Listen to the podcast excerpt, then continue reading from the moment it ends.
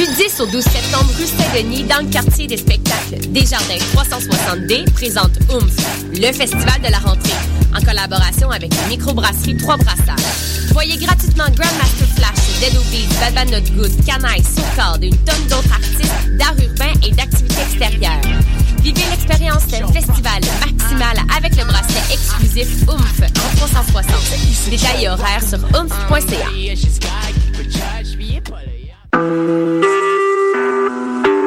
Vous écoutez Choc pour sortir des ondes.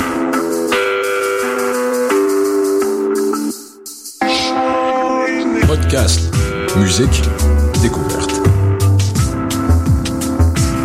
Sur choc.ca.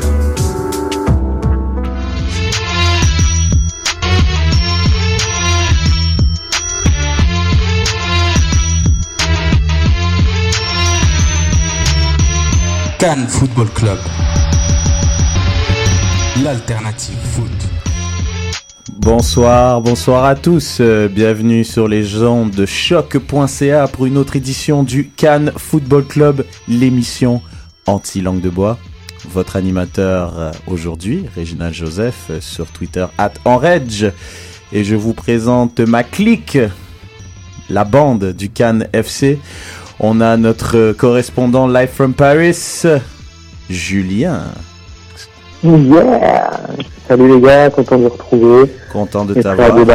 Comme d'habitude. On a Mehdi, notre spécialiste africain. Bonsoir. Il est très chaud, très content. On retrouve sur Twitter @_S17. Et on a notre fanaliste préféré, alias le chiffre. Comment ça va les gars? Ça va Fred? Ça va, merci. En super forme. On salue Sofiane qui a la description du match du Montréal FC qui joue contre les Red Bulls 2. Et on salue aussi coproducteur de l'émission Sidney Fowo. Donc grosse émission en perspective. Je salue aussi Julie. Pardon Julie, je t'ai oublié. Un petit bonjour spécial aussi à ma petite femme qui est dans un dur labeur en ce moment. Elle travaille beaucoup et puis elle a pris le temps quand même de mettre ses écouteurs et de nous écouter. Donc je la salue, je t'aime. Et puis c'est génial. Les gars, j'ai le droit, je suis animateur, je fais ce que je veux. Merci. Donc on dira rien, y a pas de problème. Donc n'hésitez pas à réagir avec nous sur le hashtag débat SSF et de nous écrire aussi @CannesFootballClub. Donc retour sur le match et Drogba quoi. Et puis nos débats SSF, Fact and Fiction, on a des super topos de Fred et aussi un retour sur les qualifs dans le monde. Donc c'est parti Julie pour 55 minutes de football.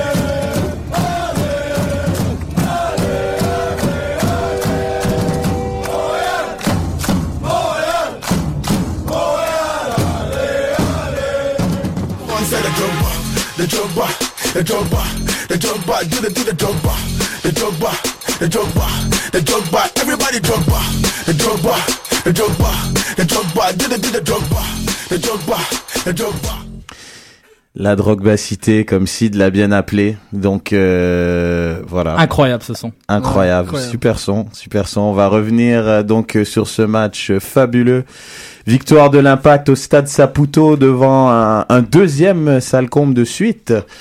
Donc victoire 4-3 face au Chicago Fire, un match rempli de buts. Donc tous les gens qui n'aimaient pas le foot et qui connaissaient rien au foot, qui étaient au stade parce qu'ils ont entendu parler d'un gars qui est vraiment stylé, qui va jouer, bah ils vont sûrement revenir. Vu qu'il y a des buts au soccer, 4 buts à 3. Donc on va revenir donc à l'alignement partant pour l'Impact. Evan Bush dans les buts, Rio Coque à droite qui faisait un retour, Lefebvre et Toya pour remplacer Simon qui était suspendu et pas suspendu mais qui était en international duties, le mot m'échappe en français. Tissot à gauche, Mallace Donadel à la récup comme d'hab, Mapp, Piatti, Romero et Chogpa en pointe. On avait Chogpa. Non? Si. Faut le dire 3 fois. Ah voilà, Chogpa. Voilà. 3 fois pour le triplé. On avait donc dans les buts pour Chicago, Johnson qui a fait un match exceptionnel. C'est fou à dire pour un mec qui a pris 4 buts, mais c'est quand même le cas. Palmer, Gehring, Laurentovitz et Cochrane, Shipp, Stephens, Kosic et Niarco, avec Gilberto et Iboa Nanique, pardon. Gilberto, l'ancien de Toronto. Donc, victoire 4-3. On va tout de suite aller au trou de Poutine et sa poutre d'or. Julien, je t'écoute. Alors là, sa poutre d'or, bien sûr, ça va être facile, mais au-delà de ces trois buts, c'est surtout l'attitude de Drogba qui était incroyable. C'est-à-dire quand il égalise, c'est lui qui va chercher la ligne, c'est lui qui arrombe la foule. Trop de superlatifs, en fait, donc on arrête là. Donc Drogba en sa poutre d'or. Et mon trou de Poutine, je vais le donner... malheureusement, la ligne défensive, quelqu'un de la ligne défensive, et ce sera Maxim Tissot. Fautif sur le premier but, un peu à l'arrêt, un peu spectateur, il provoque le pénalty bêtement. Et également sur le troisième de Chicago, un peu lâche au marquage. Voilà. Je l'ai pas senti dedans par rapport à la prestation de Oval de l'équipe pour le coup, qui offensivement a montré d'énormes choses. Excellent, parfait. Monsieur le chiffre. Ça va être Drogba aussi pour sa peau d'or, je pense pas un secret. Puis pour le trou Poutine, je vais juste dire qu'on avait accordé 3 buts de la gauche depuis le début de la saison. Puis après ce match-là, on est rendu à 6. C'est tout ce que j'ai à dire. D'accord, merci. Le chiffre, comme d'habitude, toujours cet apport très pertinent. Mehdi? Je vais pas être original pour le Saputo d'or, mais je vais commenter le jeu de quelqu'un d'autre. Donc Drogba et Saputo d'or, mais je veux vraiment donner une mention à la performance de Justin Mapp. Ouais. Qui a vraiment prouvé à quel point il manquait sur l'aile et à quel point on manquait d'un joueur comme ça qui pouvait éliminer, qui pouvait couper vers le milieu, qui déstabilise les défenses et qui rend tous les coéquipiers à côté meilleurs. Ouais. Donc la mention est pour Justin Mapp. Mon trou de Poutine, Andrés Romero. Pour moi, ça a été le point faible de notre attaque. Des mauvaises décisions, mauvais balle au pied en première touche, des hésitations, il est en manque de confiance. C'est pas le Romero qu'on a connu. Et je pense que Venegas va vite arriver et lui prendre sa place. Excellent. Saputo d'or pour moi, Drogba. Et trop de Poutine aussi, je vais le donner à Romero. Aussi, que j'ai trouvé vraiment pas du tout dans le tempo, pas dans le rythme. Des mauvaises prises de décision. Ça a été vraiment... Des occasions ratées claires. C'est plate, hein, parce qu'il y a pu 2 fois marqueur dans ce match-là. Ouais, effectivement. Aussi, on aimerait introduire un autre hashtag que nous avons. J'y venais. J'ai l'air d'un foin. Hashtag j'ai l'air d'un foin. Donc, on l'a expliqué dans notre vidéo d'après-match. Que je vous invite à écouter, à réécouter si vous l'avez déjà écouté, et elle a réécouté et elle a repartagé si vous l'avez déjà fait. On a eu plus de 400 vues, donc merci beaucoup à tous ceux qui ont participé, qui l'ont partagé, qui ont aimé. Ça nous encourage à en faire beaucoup plus et ça va devenir un incontournable d'après-match, cet après-match en groupe, en gang comme ça, c'est toujours très agréable de les faire. Donc j'ai l'air d'un foin, Julien, c'est en gros... T'as eu l'air débile. T'as dit une grosse connerie. Voilà, t'as fait une grosse connerie, genre j'ai l'air d'un foin. Donc l'exemple qu'on avait pris, que j'ai aimé, je crois que c'est ici qu'il avait sorti pour notre ami Fred. Donadel a eu l'air d'un foin quand il a essayé de faire une belle transversale. On commence pas avec ça là, non. Quand il a voulu faire une belle transversale et qu'elle s'est retrouvée en touche complètement devant. Donc Donadel. C'était une passe à Fred qui était dans les gradins. En fait. Voilà. J'ai eu l'air d'un foin. On en a plusieurs comme ça. Il y a Tissot qui a pris un dribble qui est tombé. Donc, hashtag j'ai l'air d'un foin. Donc, il y en a quand même pas mal comme ça. Donc, n'hésitez pas à utiliser ce nouveau hashtag en après-match, pendant le match, comme vous voulez. C'est toujours très, très agréable. Maintenant, on va aller dans nos Fact or Fiction. On va pas trop s'étendre sur le match, vu qu'on a déjà fait un après-match. Donc, Fact Fiction. On va commencer par Julien. La performance de Drogba, Julien, cache-t-elle un manque de jeu criant? Fact or Fiction? Non, Fiction. Parce qu'on l'a vu, il y a eu beaucoup d'occasions provoquées.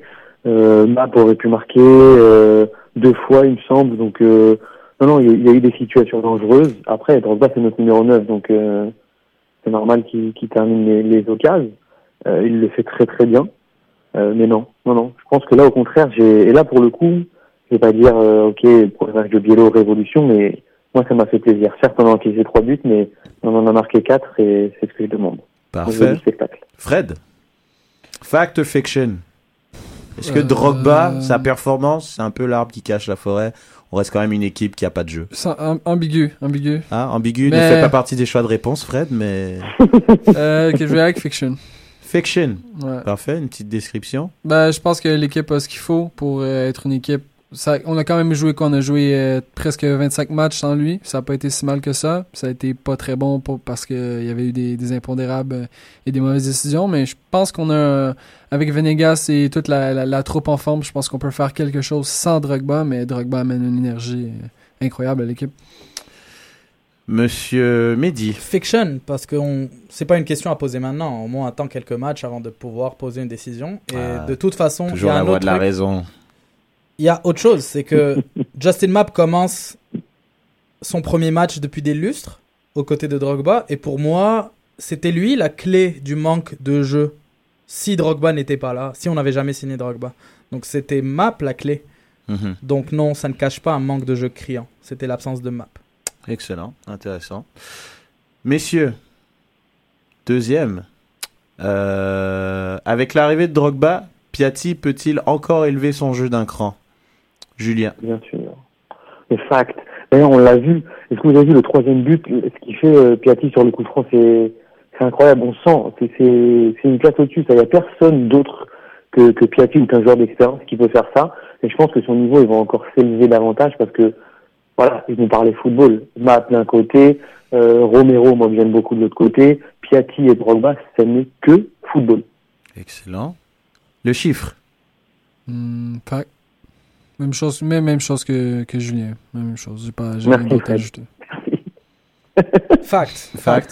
Avec Drogba, tout le monde peut lever son jeu d'un cran. Fact. Ok, parfait. Maintenant, on va aller à Julien, justement. Tu viens de parler de Romero, qui a été le trou de Poutine de plusieurs de nos internautes. Romero n'a plus sa place dans le 11 de départ. Fact or fiction? J'imagine c'est fiction. Julien, poursuivre ton raisonnement. Moi, c'est fiction, oui, parce que je pense que, ok, il a certes un coup de mou, mais on ne peut pas devenir mauvais alors que ça fait un an et demi qu'on marche sur l'eau, qu'on a... Bon, allez, ça fait bien... L'année dernière, elle a bien porté l'équipe sur ses épaules. Je pense que il a son passage à vide comme dans toutes les saisons où il est venu et comme tous les joueurs, mais je pense que son apport offensif reste vraiment indéniable sur le côté et son entente avec Piatti aussi, parce que malgré tout, ils s'entendent très bien. Un peu trop d'entente même. Ouais, mais il faut quand même utiliser ces automatismes là. Donc voilà, il y a Mapp d'un côté qui lui est le détonateur, et si lui il s'entend bien avec Piatti, s'ils peuvent faire des jeux à deux, faut pas négliger ça. Donc moi je pense qu'il a toujours sa place. Ok, parfait, Mehdi. La question, Romero n'a plus sa place dans le 11 de départ ? C'est exact, Mehdi. Fact, dans la forme qu'il a au jour d'aujourd'hui, non, il n'a pas sa place dans le 11 de départ. Pas Parfait. Du tout. Mais le Romero du début d'année, oui. Donc il faut qu'il regagne sa forme. Moi, je suis d'accord avec Mehdi. Fred ?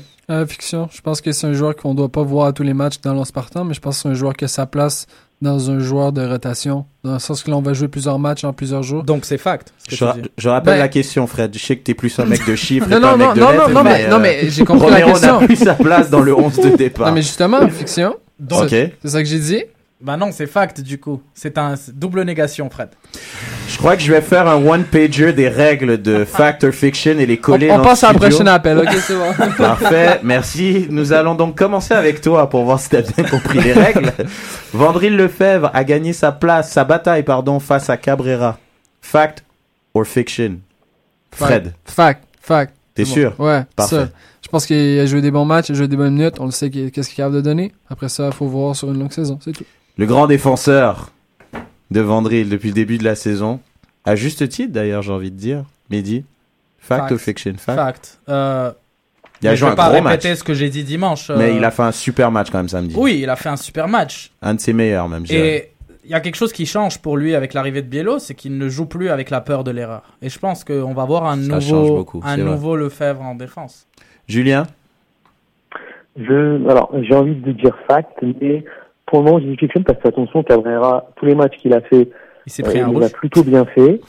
Et je tiens à dire quand même que sur le 2e but de Chicago, Wandrille est quand même un peu en retard. Il a parfois, vu que c'est pas un défenseur central de formation, il a juste parfois quelques oublis. quelques errances comme ça dans le placement. Bon, il avait Toya à côté de lui qui est pas non plus un défenseur central, donc c'est vrai que s'il a un Simon à côté, il va encore plus progresser. Et je pense que, en effet, Cabrera ou lui, pour le moment, c'est kiff-kiff, mais bon, voilà. Je veux dire un fact.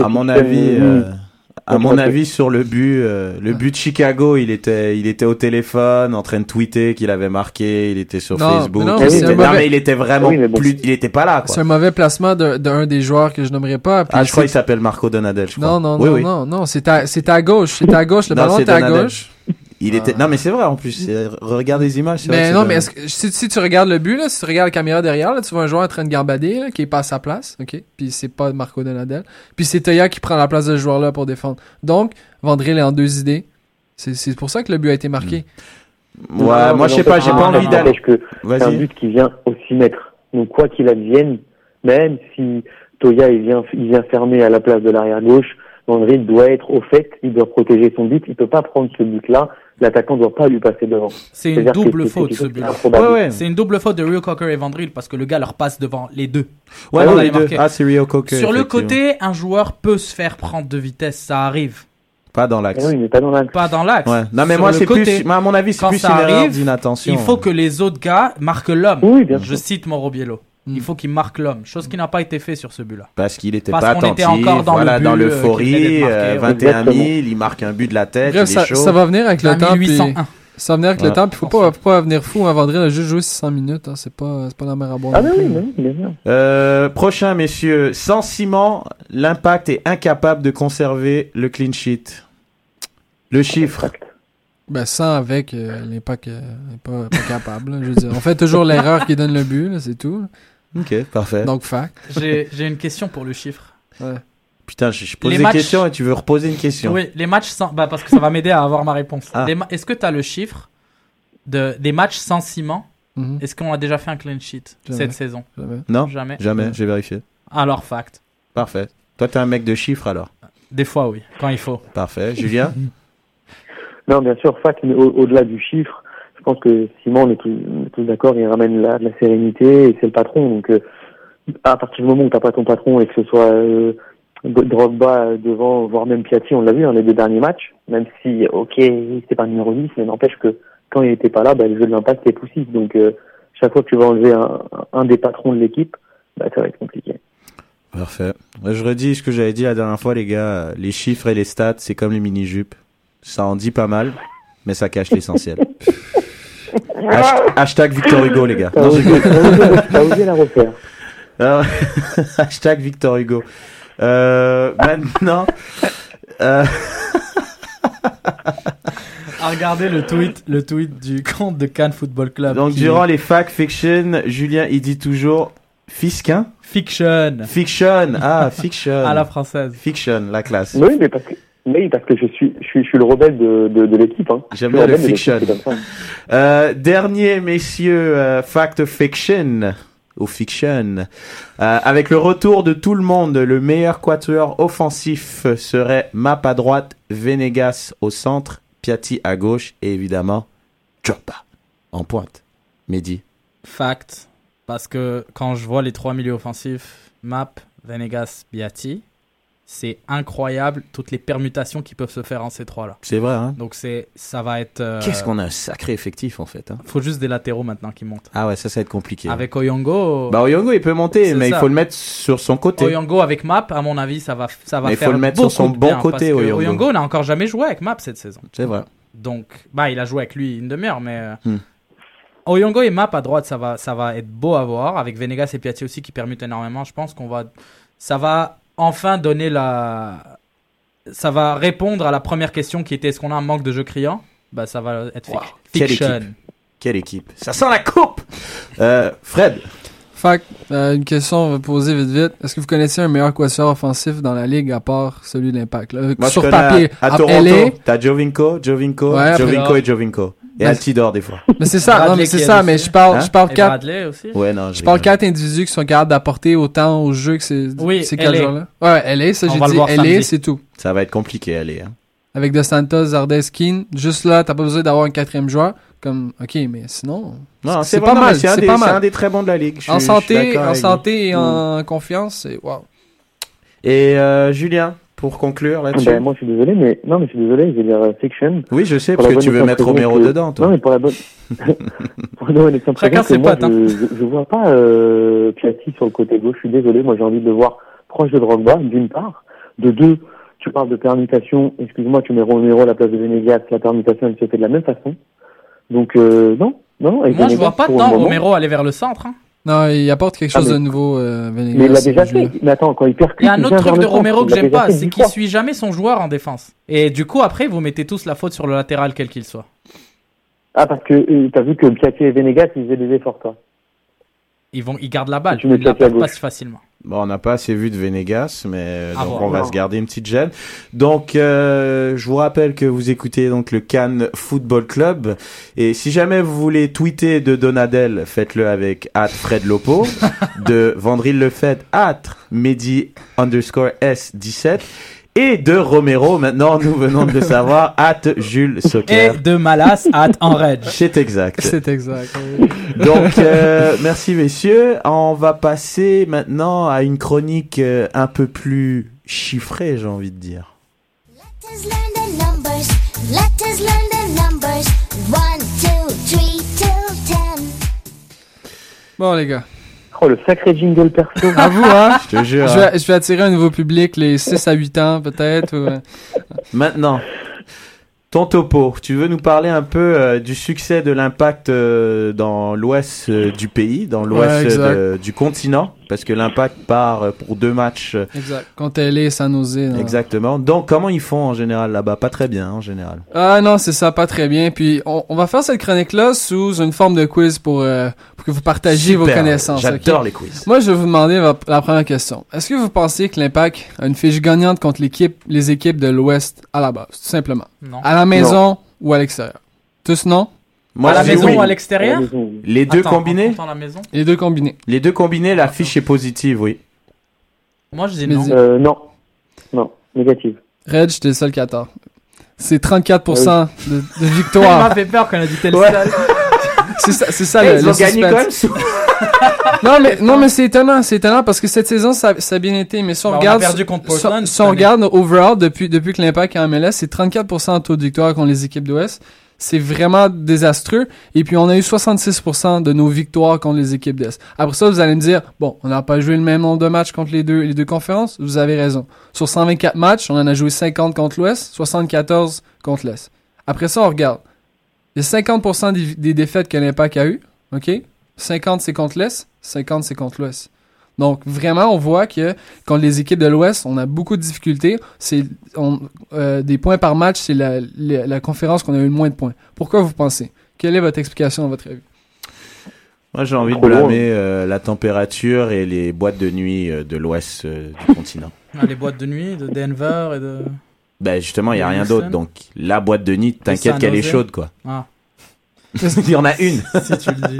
Mais ce qui est étonnant, si on regarde sur la côte est de l'Ouest, la côte ouest en fait des États-Unis, on regarde les fiches, contre LA et contre San Jose, curieusement, on n'a jamais perdu contre eux à domicile, à l'extérieur, toujours difficile. On n'a jamais gagné au Saint-Tube Saint-Leu contre qui on va jouer. À Carson. Ouais, mais LA, on n'a pas joué 2 fois contre eux, on a fait 2 matchs nuls à domicile, on les a jamais battus non plus. Non mais quand même, on a jamais réussi à faire autre chose. Si on regarde à Portland et à Seattle, on a réussi à gagner là-bas. Cependant, quand les équipes... Ouais, sur le départ canon de Schällibaum. Ouais, Schällibaum, avec des buts de Davy Arnaud, c'était de la folie. Mais c'était c'est assez étonnant. Puis si on regarde contre les équipes de l'Ouest, par exemple, okay? Si on regarde à domicile, on a 28% de taux de victoire. À l'extérieur, ça tombe à 16. Ah, dans l'Ouest. Contre les équipes de l'Ouest. 16%, c'est incroyable. Ça n'a aucun sens. Puis si on regarde... Quelle équipe vous pensez l'Impact a perdu le plus souvent dans l'Ouest? Houston. Bah, Houston était dans l'Est. Parce que Houston était dans l'Est. Dès que je les vois aller à Houston, c'est 3-0 dans la gueule. Non, on perd toujours contre Houston, mais Houston était dans la conférence de l'Est. Sporting KC. Ouais, l'l'Impact n'a jamais gagné contre Sporting, c'est incroyable. On a quoi? On s'est pris 12 buts en 4 matchs? Ah, c'est plus que ça. En moyenne, c'est des 3-1, 2-1. C'est vraiment l'équipe contre qui on a le plus de difficultés. On va savoir pourquoi, parce que c'est quand même un terrain assez appréciable. Je veux dire, l'ambiance, c'est pas si mal que ça. C'est pas très hostile là-bas. Donc, je m'explique un peu mal. Vraiment, en fin de semaine, ça va être assez difficile. On regarde les deux équipes. Deux équipes qui sont en pleine forme. LA marque 5 buts à pratiquement, je crois, c'est 3 ou 4 derniers matchs. Ça n'a pas de sens. San Jose, c'est une équipe qui est relativement en puissance puis qui n'a pas nécessairement de joueurs blessés. Donc vraiment, ça va être un voyage assez difficile. Je ne sais pas qu'est-ce que vous pensez, les gars. Est-ce que vous pensez que l'Impact peut aller chercher 2, 6 points, 0? Maximum de 6. L'Impact va chercher 3 points. Ça serait une victoire contre San Jose dans leur nouveau stade. Toi, Mehdi? Je sais pas, San Jose, ils vont bien, là. Ils vont bien, mais... 2 points. 2 nuls. 2 nuls. OK. Et toi Julien? Ouais, je dis 4. 4? Ouais, je dis 4. Je dis 4, ouais.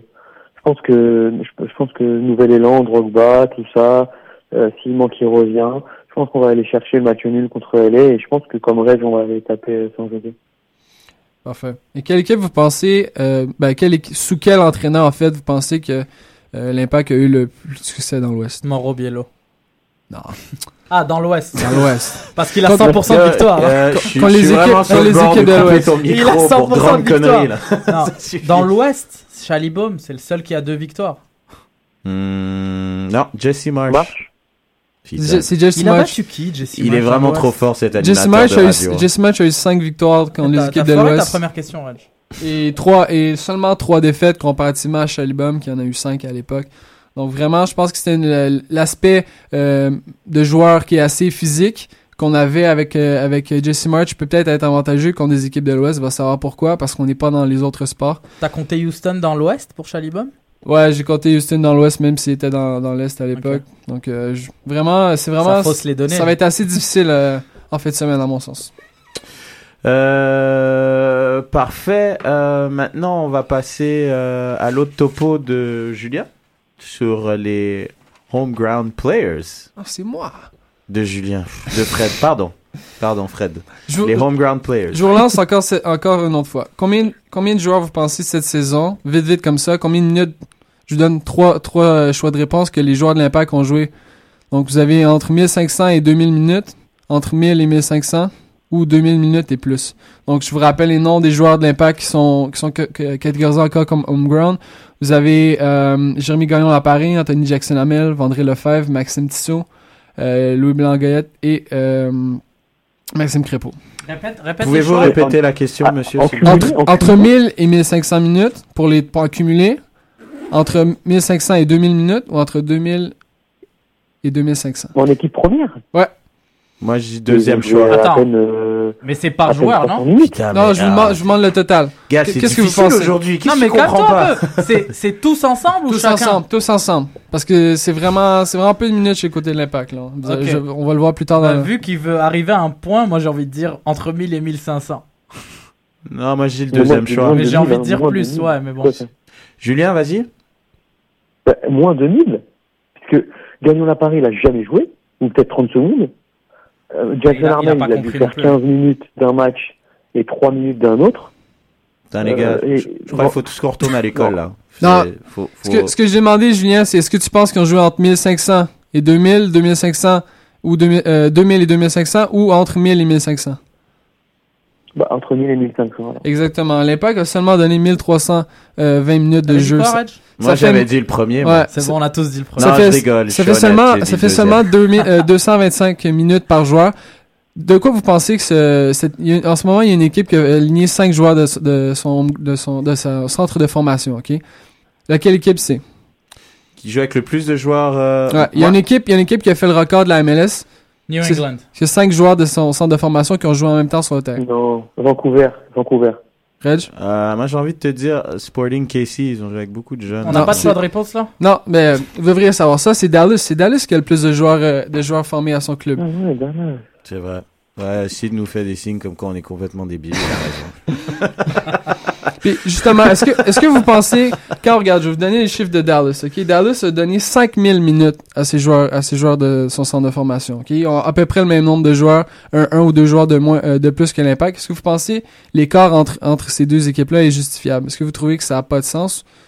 Parce qu'il me semble, entre 1300 minutes et 5000 minutes, on s'entend qu'on va pas développer les joueurs au après, moi, niveau, je pense que c'est une question de qualité dans la formation. Je veux dire, à la base, si les joueurs, à la base, ont certaines défaillances techniques, on peut pas les mettre, je veux dire, parce que ça reste quand même une ligue de résultats. L'Impact a besoin de résultats. C'est pas une ligue de formation. Et à mon avis, l'Impact là, voilà quoi. Genre ça fait, ils ont fait les playoffs une fois. Je te rejoins à moitié. Vas-y. C'est une ligue de résultats. L'Impact était une équipe de résultats, mais pourquoi ? Parce que les entraîneurs qu'on a eus avaient des contrats 1+1. Mm-hmm. Ils commençaient une année avec l'obligation de faire les playoffs. Bien sûr qu'il va pas oser faire jouer les jeunes. Bah, Klopas, il avait un contrat à long terme, mais il n'en a pas fait jouer Klopas, des masses non plus. Oui, bah Klopas, c'est autre chose. Mais Schällibaum et Jesse Marsch, c'était ça. Non, c'est sûr. Donc, Jesse Marsch, déjà, il n'avait pas de joueurs, à part Carl Ouimet, à disposition. Donc, ça compte pas, déjà, pour commencer, vu qu'on est une équipe d'expansion. Schällibaum, on sait qu'il a battrippé tout le long de la saison et qu'il a fait jouer son 11 au point de le brûler. Après, Klopas, il punissait. C'est tout. Ouais, non, parce qu'en fait, on avait donc posé la question sur la page Facebook du Cannes Football Club. Croyez-vous que IMFC donne suffisamment de temps de jeu aux home ground players? Donc, je vais lire quelques réponses. On a Max Murray qui a dit oui et non. Jérémy Gagnon-Laparé, Anthony Jackson-Hamel et Vandou en méritent plus à IMFC. Par contre, un joueur de rôle comme Tissot a le temps qu'il mérite. On a Hugues Dumontier qui a dit FC Dallas, LA Galaxy pour intégrer les académiciens. Faut le faire dans une équipe gagnante, sinon on gaspille le talent. On a Jean-Loup Lansac qui lui il a dit oui, les prochaines signatures pro venant du FC seront probablement plus réfléchies et on verra la différence. Contrairement à avant, je vais vous poser la question, est-ce que vous croyez justement que la présence maintenant du FC Montréal, qui est maintenant dans une ligue plus encadrée, plus sérieuse qu'à peut-être il y a 2-3 ans, avec les Ouimet et Tissot et Wandrille qui venaient d'arriver, est-ce que ça va les aider à avoir des joueurs plus établis ? Parce qu'ils jouent quand même, quand j'ai vu quelques matchs, ils jouent contre des joueurs. Des joueurs, c'est ambitieux. Ah mais des joueurs, un ou deux. Parce que le but premier du FC Montréal, ou de l'académie, je pense, c'est de former des joueurs au point où ils deviennent professionnels. Quand je dis professionnels, ce n'est pas forcément MLS, c'est aussi NASL et USL. Maintenant, combien deviennent pros et en MLS, et dans ceux-là, combien vont jouer pour l'Impact ? C'est ça la question qu'il faut poser. Donc, des joueurs, je pense que c'est ambitieux. 1, 2, peut-être 3. Ben après, même dans les 5 prochaines années, ce serait pour moi un succès. Il faut se dire aussi que si moi j'étais gérant d'une équipe, des gars comme Maxime Crépeau, moi j'irais les faire jouer dans des meilleurs niveaux que ça. Je pense que l'écart entre la USL et la MLS, avoir vu des matchs, moi je te le dis, Maxime Crépeau, il est en USL, il gère pas du tout. Je veux dire, c'est pas. Il faut y aller une étape à la fois. Ouais. C'est l'USL, c'est l'équivalent de la 3e division nord-américaine. Pour ceux qui savent pas, on peut pas tout de suite les mettre en NASL. Tu dois commencer dans le premier niveau pro auquel t'as accès. Et quand ça va bien faire, quand l'équipe va commencer à prendre l'habitude de ce niveau de jeu, là, peut-être tu peux essayer de les monter d'un cran. Ouais, mais je suis d'avis que je pense que le niveau est pas assez élevé pour développer un joueur qui est rendu d'âge mature. Je parle pas d'un gars qui a 18 ans ou un joueur qui vient d'être recruté par le club, qui veut embarquer dans la philosophie. Mais à un moment donné, quand un joueur, ça fait 3-4 ans qu'il est dans ton système de formation, puis bon, accumule pas les minutes. Là, ok, c'est beau la USL, mais à un moment donné, fallait trouver une alternative, je pense. Attends, 3-4 ans, la USL existe depuis 3 mois. Non, je sais, mais je parle, par exemple, Maxim Tissot. Maxim Tissot a joué les matchs réserves pendant quelques temps, après ça, a joué dans le club pro, tout ça. Pourquoi tu l'envoies pas, je sais pas, un an en 2e division en Norvège? Le gars va jouer 90 minutes tout le temps. Je pense que c'est comme ça qu'on devrait former. Après ça, on l'a fait avec Valentine, il est jamais revenu. Ouais. Je vais lire des tweets de ceux qui réagissent avec nous en live et je les remercie d'ailleurs. On a Ludo Martin @ le Kurosawa qu'on a eu en émission. Non, tendance lourde qui dure depuis 2005. On cherche toujours à trouver mieux ailleurs, pas toujours avec succès. Max Murray qui a écrit, il a été ordinaire aussi, bon que 2014, mais on a beaucoup de matchs collés, il devrait avoir sa chance. Je crois qu'il parle de Maxime Tissot, si je me rappelle bien. Et puis on a Franquinho qui dit facile à dire après coup, mais pour l'aventure CCR on aurait été à l'aise avec un gars qui a peu joué. Il pose la question en parlant de Maxime Tissot. Ouais, je vais continuer les gars sur ce que je disais tantôt par rapport à Dallas. Si on regarde, il y a un de nos auditeurs qui a mentionné LA. LA est la deuxième équipe qui fait le plus jouer ses joueurs avec 3300 minutes. Puis après ça, au troisième rang, on retrouve New York Red Bulls. selon vous, c'est quelle équipe qui fait jouer le plus de minutes moyen par nombre de joueurs, selon vous? Si on regarde... Home ground toujours. Puis il faut que ce soit une équipe. Si j'ai seulement pris les équipes qui ont au moins 3 joueurs, parce que si t'as un joueur qui joue 2000 minutes, ça compte pas. Okay. Quelle équipe vous pensez qui accorde le plus de minutes en moyenne par joueur? Attention, on va se faire engueuler par Sid encore. Seattle. Moi, je vais dire Dallas. Dallas? Je fais mes devoirs. Seattle. Je bloque sur New England. New England, mais non. T'étais proche avec Dallas, mais c'est New York. New York Red Bulls, vraiment. Okay. Avec 733 minutes. Quoi, Dallas est proche de New York? Non, mais c'était... Attends, c'est que Dallas est deuxième. Ah, okay. Avec 715 minutes. C'est proche. Et t'as Chicago à 702 minutes. Je pense qu'en donnant... Si on regarde, cette année, Wandrille a joué 600 minutes. 630 minutes exactement. Cette année. C'est quand même pas si mal, mais ça prend au moins 1000 minutes par joueur pour développer, à mon sens, par année. Et ces équipes-là, la saison n'est pas terminée. Puis je pense que c'est ce genre de temps-là qu'ils vont être capables de donner aux joueurs. Après ça, si on regarde les équipes qui donnent le moins de temps de jeu en moyenne par joueur, c'est drôle, mais c'est les 3 équipes canadiennes. C'est Montréal qui est à 220 minutes et Toronto aussi par joueur. Puis Vancouver qui est à 210 minutes. Ben, j'ai envie de te dire... On revient sur le débat de la formation aux États-Unis versus la formation au Canada. Ouais, puis aussi les trois équipes canadiennes, en attendant, les trois sont en play-off à l'heure d'aujourd'hui et c'est l'objectif final. Donc... Ouais, mais si on regarde les autres, New York est en haut de tableau. Dallas est en haut de tableau. C'est ça, il n'y a que Chicago qui est en bas de tableau. Fred, là, tu es en train de nous dire que Montréal devrait faire jouer ses home ground players plus souvent. Toi, moi, ce que je veux, à chaque match, tu critiques les gars de la place. J'ai critiqué un joueur. Les gars de la place, il dit. Les gars de la maison. Donc, est-ce que tu veux les faire jouer ou pas? C'est ça qu'on veut savoir. Moi, je pense qu'il faut les faire jouer, mais je critique un joueur. Je critique pas l'ensemble des joueurs au club. Après, tu mettais Cabrera devant Wandrille. Dès que Max joue, tu dis qu'il joue mal. Jérémy, tu dis qu'il méritait pas de minutes. C'est qui le gars qui a été formé au club que tu penses qu'il mérite de jouer? Wandrille. En ce moment, Wandrille. Ok, et la semaine dernière? Wandrille mérite plus de temps de jeu, à mon sens. C'est tout. Bah après, en attendant, il a raison. Quant à Oyongo... Ah, je suis d'accord avec lui. Bah c'est ça, donc alors... ce que je suis en train de dire, c'est pourquoi on va dire deux choses différentes quand on parle du groupe de joueurs formés au club et quand on parle d'eux individuellement. Ben, on a une idée, on reste dessus, c'est tout. Parce qu'à un moment donné aussi, tu peux pas voir le genre de joueurs qu'ils sont quand tu leur fais jouer 0 minutes aussi. Moi, je trouve qu'il y a un petit peu un abus par rapport à ça, dans le sens que la rotation par rapport aux jeunes joueurs... Quand on regarde l'effectif, je pense que c'est un des seuls bons trucs que Klopas a fait. Pour Tissot, quand tu regardes à gauche, c'est mort à gauche. Genre, il y a Douka qui est meilleur que lui, même en défense, t'as Toya, t'as Oyongo. Mais là encore, Tissot, il jouait que pour défendre. Donc, il jouait quand on devait défendre. C'est même pas ça que je te dis. C'est plus dans le sens que pour qu'il puisse avoir des minutes, il devait passer devant beaucoup de gens. Mm. Tu vois, quand on pense à Wandrille, à partir du moment que Soumaré a été remercié de ses services, il a été échangé, à partir du moment qu'il y a eu des... Tu vois ce que je veux dire? Wandrille, je pense qu'il a plus l'occasion de jouer, et il a joué. Et un joueur comme Jackson-Hamel, il a joué aussi. Il a eu des minutes. Donc, je veux dire, c'est quand même... Il y a des joueurs, c'est pas mal. Anthony, 650 minutes cette année, c'est pas grand-chose. Qui a joué le plus cette année? Max ou Wandrille? Wandrille.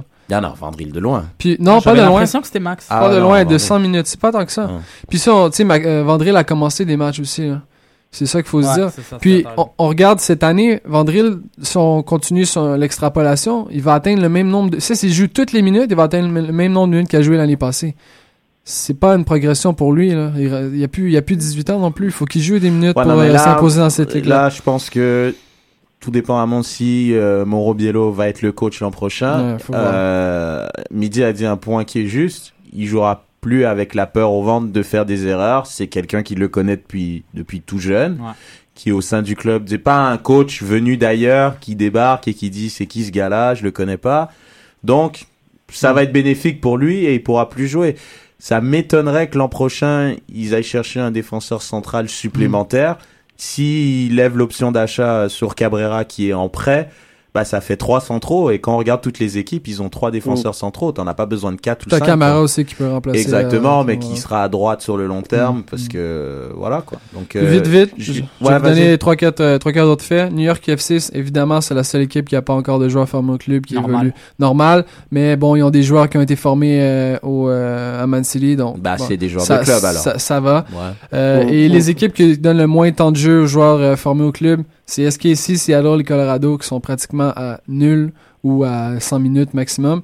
Puis, dernière question, les gars, un quiz, ok? SKC a déjà eu sa période de jeune. Ouais, mais là, c'est fini, différent. C'est fini. Bah, c'est ça. Bah, bon, après, une période de jeune, t'as des joueurs jeunes, ils sont mais dans ton effectif. Cette année, c'est 2 joueurs, t'as 86 minutes. Ah, c'est quoi le quiz? Sporting KC?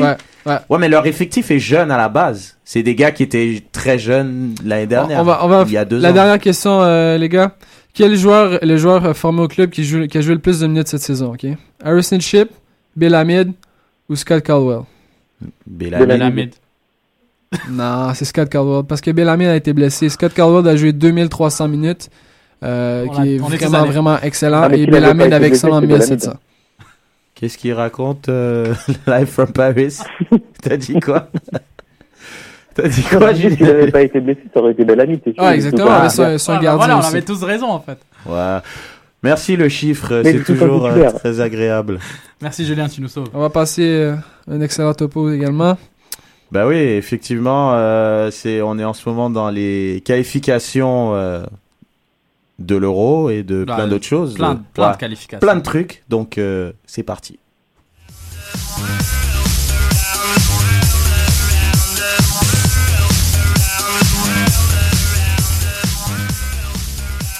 Juste avant de commencer, merci Fred, j'en apprends toujours avec tes chroniques chiffres, pour de vrai. Ça fait plaisir. Non mais c'est pour ça qu'il est là, tu crois qu'on l'a engagé, pourquoi putain. Donc en fait on a tous son jiggle perso alors.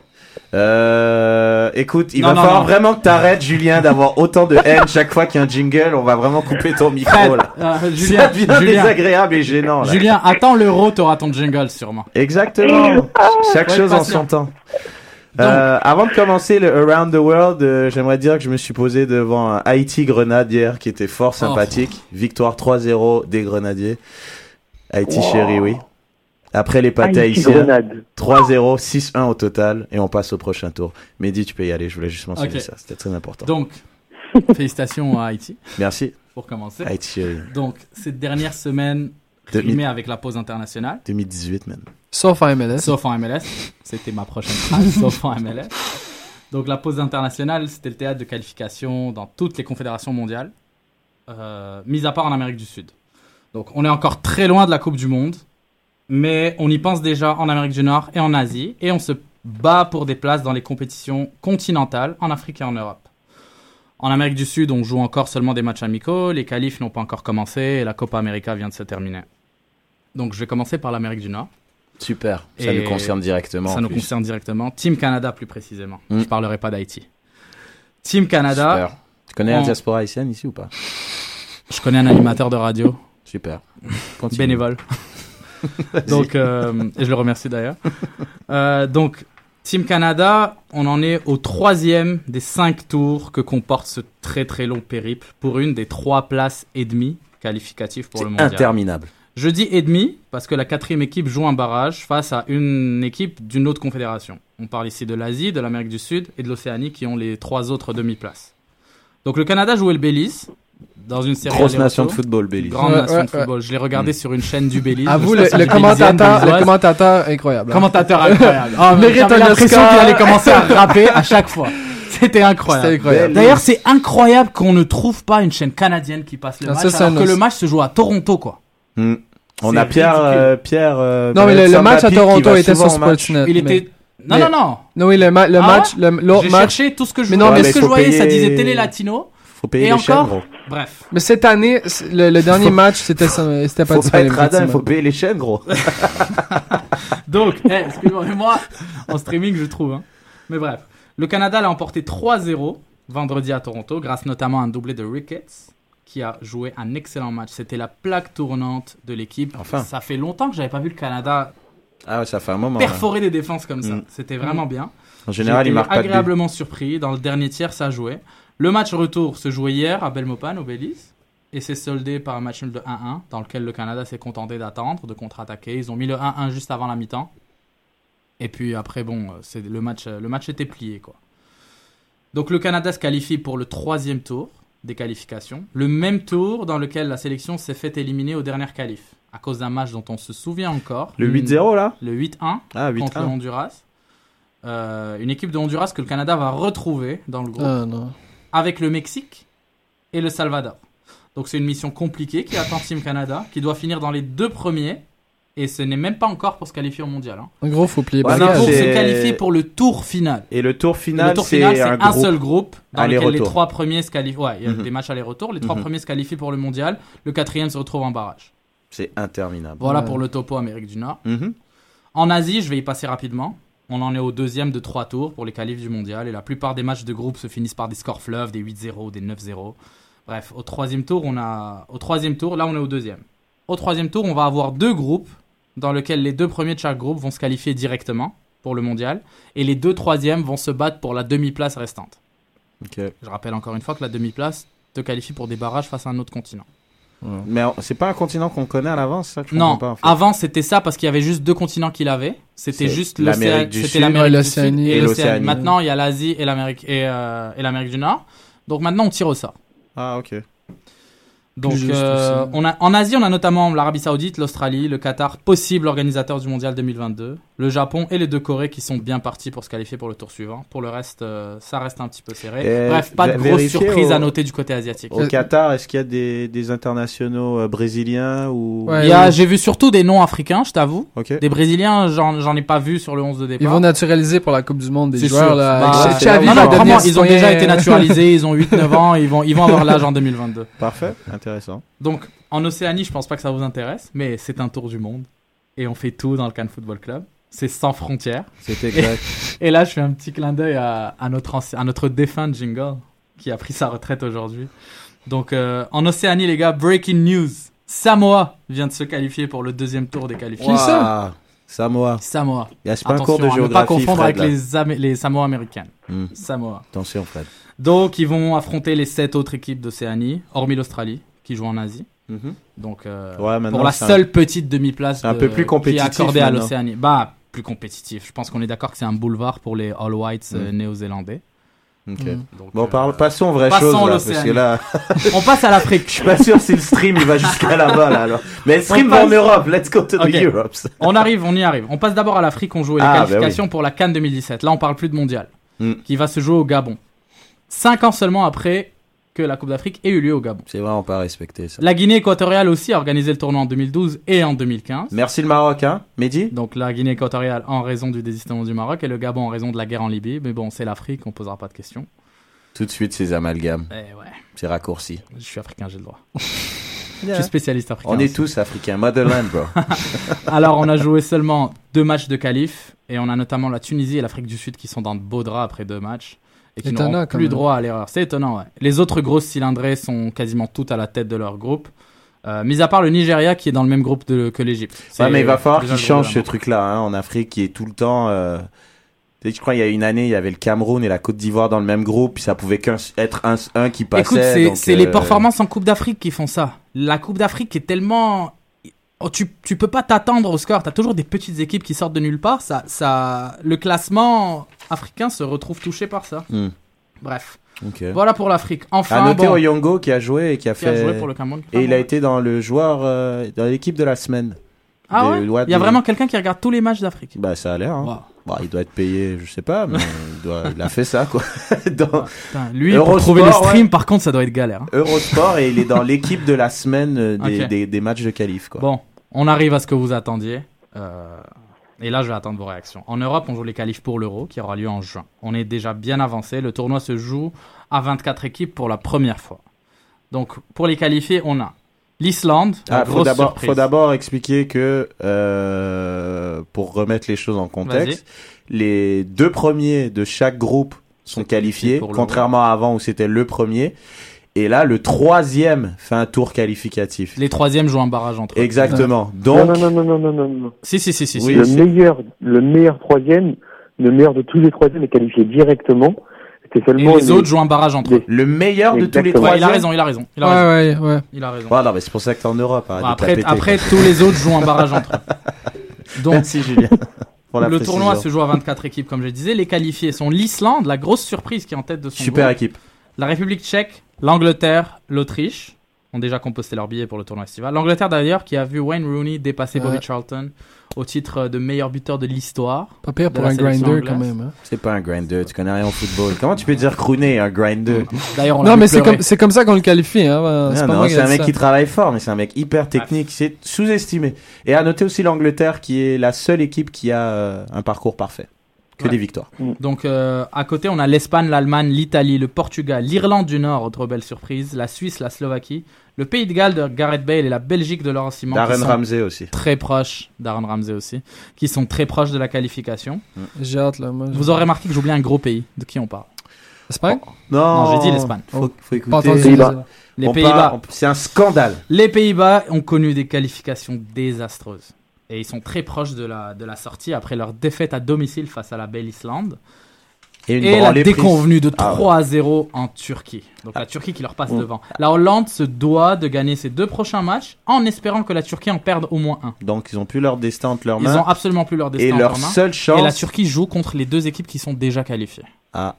Et leur seule chance, c'est d'être 3e pour les Pays-Bas. Ils n'ont plus aucune chance. Les 2 équipes de ce groupe sont déjà qualifiées. Exact. L'Islande et la République tchèque. Donc on a aussi la Suède qui s'est pris une gifle face à l'Autriche, 4-1, donc l'Autriche qui se qualifie, mais qui a encore des chances de qualification, la Suède. La Grèce aussi, 8e de finaliste du mondial, sont éliminés. C'est fini la Grèce. 0 victoire et 3 petits points en 8 matchs. Ça fonctionne plus, le 8 derrière, c'est fini. Ça a fonctionné une fois. C'est ça, c'est fini. It only needs to work once. J'aimerais noter dans ces qualifs un moment très important, Saint-Marin, qui a marqué un but à l'extérieur pour la première but en 14 ans pour Saint-Marin, qui était très proche d'aller chercher leur premier point à l'extérieur dans l'histoire. Un but à la dernière minute. Non, ils ont déjà un match nul. Hein. Ouais, mais à l'extérieur. À l'extérieur, ça allait être le premier match nul dans un match officiel à l'extérieur de l'histoire. Il y a eu un but à la 89e minute. Est-ce que vous avez déjà vu qu'est-ce que les joueurs font dans la vie ? Il y a des boulangers, des avocats. Le meilleur joueur qui a marqué, c'est un avocat, juste précision. Avocat. C'est ça qui fait 40 heures semaine. Donc, j'ai quand même les buteurs. T'as les buteurs ? Moi, j'ai j'ai pas les buteurs, mais je peux les retrouver. T'as les buteurs ? Ouais, j'ai les buteurs. Vas-y. C'est pas mal. On a Robert Lewandowski qui a 10 buts avec la Pologne. Thomas Müller, un des meilleurs joueurs du monde, qui a 8 buts. Très très fort. Et Carl Lafferty de l'Irlande du Nord qui a 7 buts. Il a, dans son équipe de championnat, ça va me revenir, il a joué 15 minutes seulement. Et là, il est meilleur buteur de l'Irlande du Nord. C'est extraordinaire ce qu'un pays peut faire à un joueur. Je trouve ça fabuleux. Il joue pas avec son club et là il a 7 buts. Il moule le maillot, c'est tout. Ouais, vraiment. Kyle Lafferty joue. Il est prêté à Çaykur Rizespor, le club turc prêté par Norwich. Voilà. Il joue pas vraiment. Ça va loin. Donc les matchs intéressants qui restent dans ces qualifs, parce qu'il reste que 2 journées. Ça va se jouer le 10 et le 13 octobre. Il en reste des très intéressants. On a Italie-Norvège, que la Croatie va regarder de très près. Je rappelle qu'en cas de défaite, l'Italie pourrait se retrouver à jouer les barrages. Il est serré leur groupe. Il est serré le groupe. C'est ça, hein. L'Italie est première pour toi. Ouais, c'est ça, parce qu'ils sont premiers. C'est ça. Donc on a aussi un Portugal-Danemark, dont l'Albanie pourrait profiter pour se sauver avec un billet pour la France. T'as pas l'impression que c'est un classique, Portugal-Danemark, tout le temps ? On dirait, hein. Dans les qualifs, ils jouent tout le temps contre. Mais bon. On a Pologne-Irlande.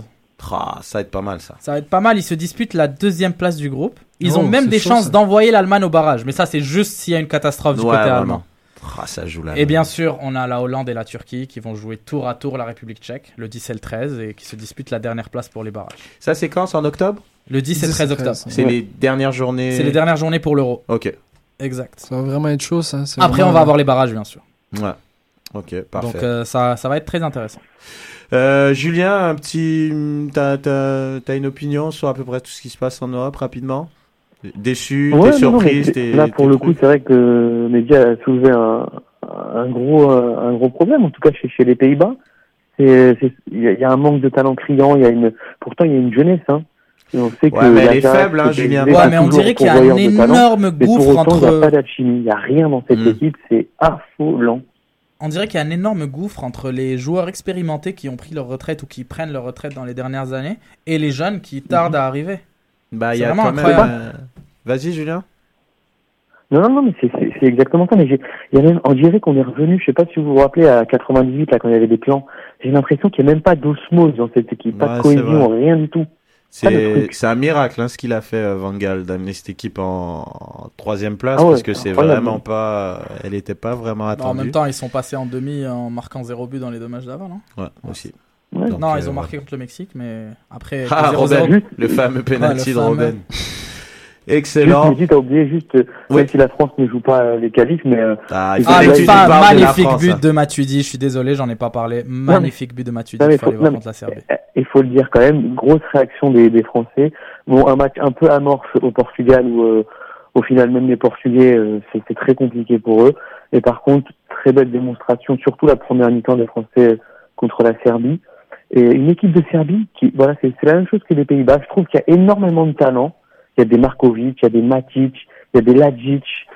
Tous ces joueurs-là, des Tadic, tous ces joueurs-là sont titulaires indiscutables dans leur club, et des grands clubs pour la plupart. Et pourtant, rien en sélection nationale. C'est vraiment des équipes que je comprends pas. Je comprends pas. Bah, c'est une équipe qui est dernière de son groupe, et je crois qu'il y a juste un point d'attribué dû à un match qui a été interrompu. Donc, mais oui. Donc mais c'est assez triste. C'est tellement bizarre. C'est triste. Donc, parfait. Messieurs, on va terminer là-dessus. À noter pour votre fantasy, vous avez encore du temps. Les matchs d'aujourd'hui, c'est Vancouver contre Colorado et Portland contre Sporting KC. Je défends ma réputation. Je n'ai pas eu zéro réponse juste au quiz de Fred. Hein. Toi ? Qu'est-ce qu'on raconte là ? Sur Twitter. Non, t'en as eu 0. Oui. Non, j'en ai pas eu 0. Tu réécouteras le podcast. On réécoutera le podcast. Tu sais, t'en as eu 0, mais tu faisais que copier sur moi, donc t'as cru avoir des bonnes. C'est exact. Fred va nous procurer une belle petite chronique fantasy. Et j'avais répondu juste aux questions sur combien de minutes les joueurs jouaient déjà. Ça fait 1. On va compter ensuite. Oh, c'est bon. Là. Je te laisse finir, Reg, excuse-moi. Je vous rappelle, je défends mes droits. Je vous rappelle, vous le savez pas, mais là, il est en costard maintenant, donc il fait vraiment le malin quand il vient en studio. Donc, merci Mehdi, merci Julie, Julien. Merci aussi. Merci à vous. L'Impact qui joue donc samedi à 22h ou 22h30. 30, donc à LA contre sa galaxie de stars.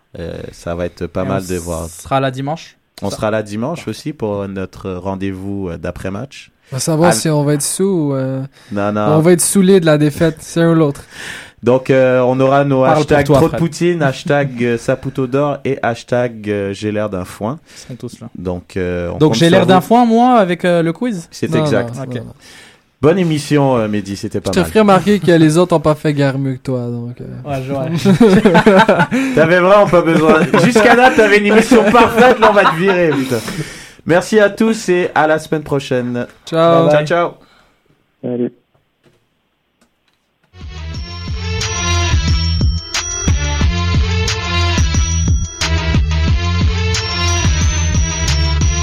Cannes Football Club, l'alternative foot.